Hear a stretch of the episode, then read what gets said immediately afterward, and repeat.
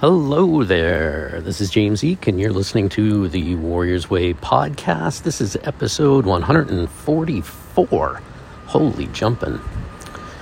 I am back from the mid season hiatus, I guess you could say. Uh, and I'm actually going to talk about what I've been doing for the past three weeks or so. Um, I was having a bit of an epic adventure in Iceland. Um, if you've ever been to Iceland, you know that epic is pretty much par for course when you're there. If you have it on your list of things you want to do, I have to tell you do not delay. Get there as soon as you possibly can. Save your pennies, collect bottles, and bring them to the depot. Whatever you have to do, but get there. It is beyond words and description, and any picture or video or anything else, to be honest, doesn't really do it any justice because it is just unbelievable. I, uh, if you don't know, I am of Norse descent. My last name is actually Old Norse. And I have always wanted to find out more about, you know, where I come from. It's for those of us that train, whether you train in, you know, martial arts or Buddhism or yoga or whatever else, we tend to fixate on those individuals that have given us the path that we're on. You know, so you study Shotokan karate and you're really into Gichin Funakoshi. You study Aikido, you're really into Ueshiba Sensei. You study the stuff that I teach and you're really into Gurdan and Osanto. And that's all very good. And it, the same thing happens with, you know, anything that people are fully embracing you know, so in Buddhism, you call that your Dharma ancestors. It's the people that are related to you through the practice. And it's very important that you do have that respect because they are literally the people that you can thank for having what you've got. You know, if you study a certain martial art, you may think that, you know, say you do the Shotokan karate thing and you love going to your dojo and you love the people that you train with and your sensei and all the rest of it, you take Gichin Funakoshi out of that picture and suddenly you actually don't have anything. Your teacher doesn't have the art, your dojo is probably a coffee shop. you probably make more money selling coffee, anyways. Um, and you, you, really have nothing. So that reverence and respect for those people that have shown you the way, or you know, have that transmission from generation to generation, it is very, very important because you literally would have nothing if it wasn't for that. But we are all unique little snowflakey individuals, and none of us are quite the same. And all that is thanks to all of those blood ancestors that you have as well. And we sometimes forget that, you know, we get caught up in our lives and we are motivated by those things that we perceive ourselves as, you know, evolving thanks to. So, you know, our teachers and things like that. And we forget that the feet that you're walking with, they actually belong more to your ancestors than they do to you.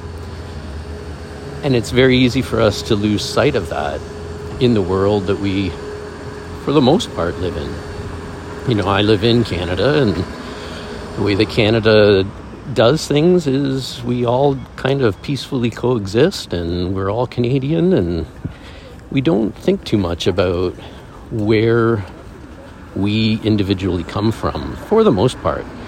And that happens, you know, I'm sure that's the same in the US or in a lot of countries.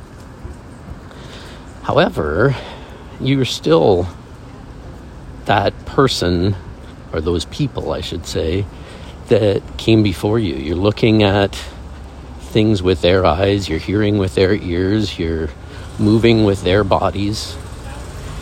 Because without any single one of them, you would not exist.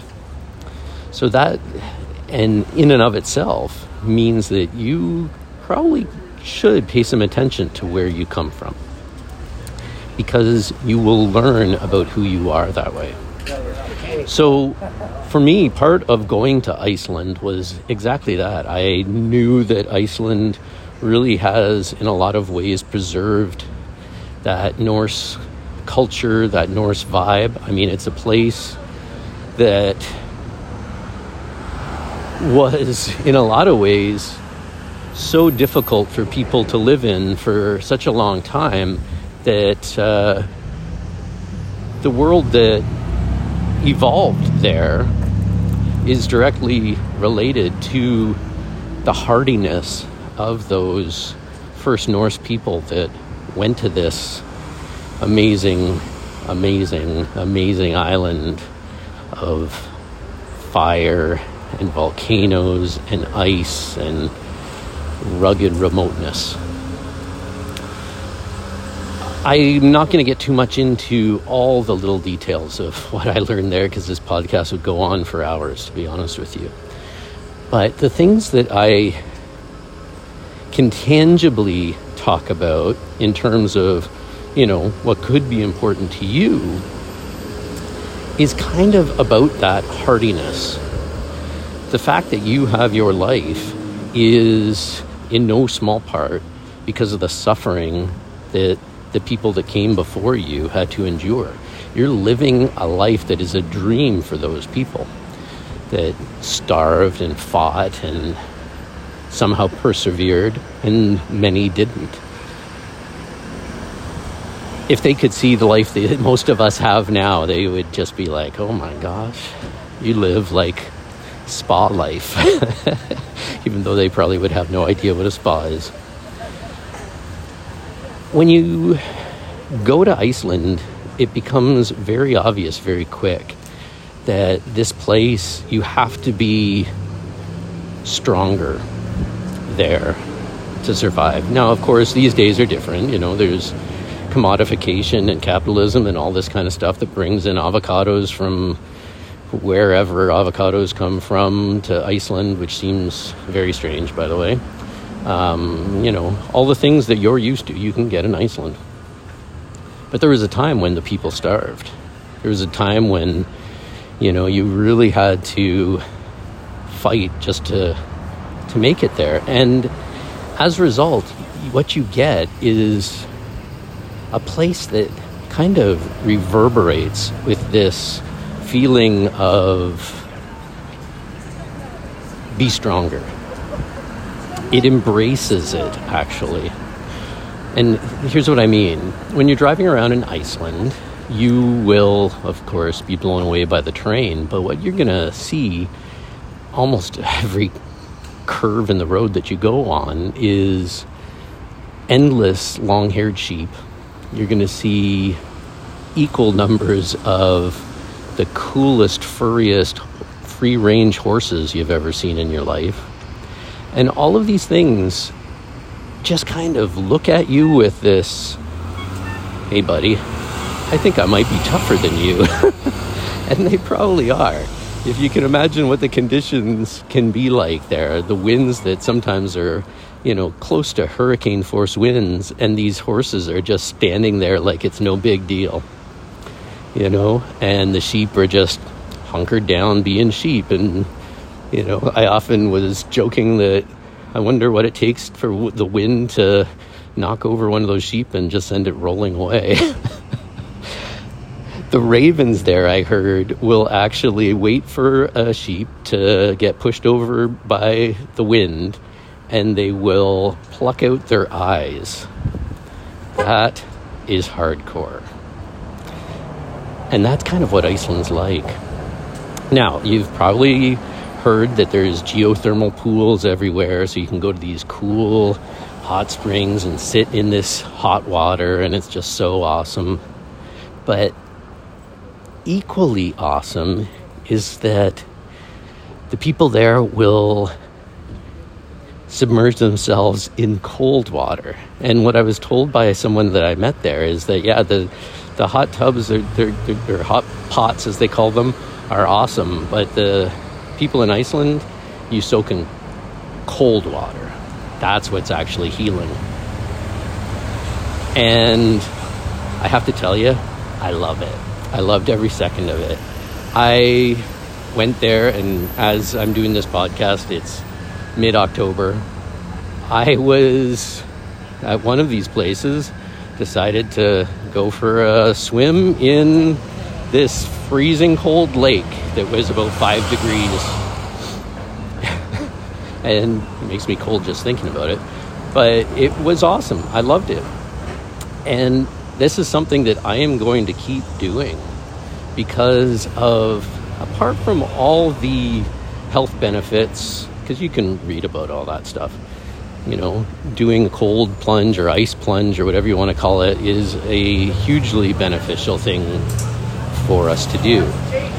But the thing that I love about it is it really puts any sort of concept of what your training actually is into a different perspective.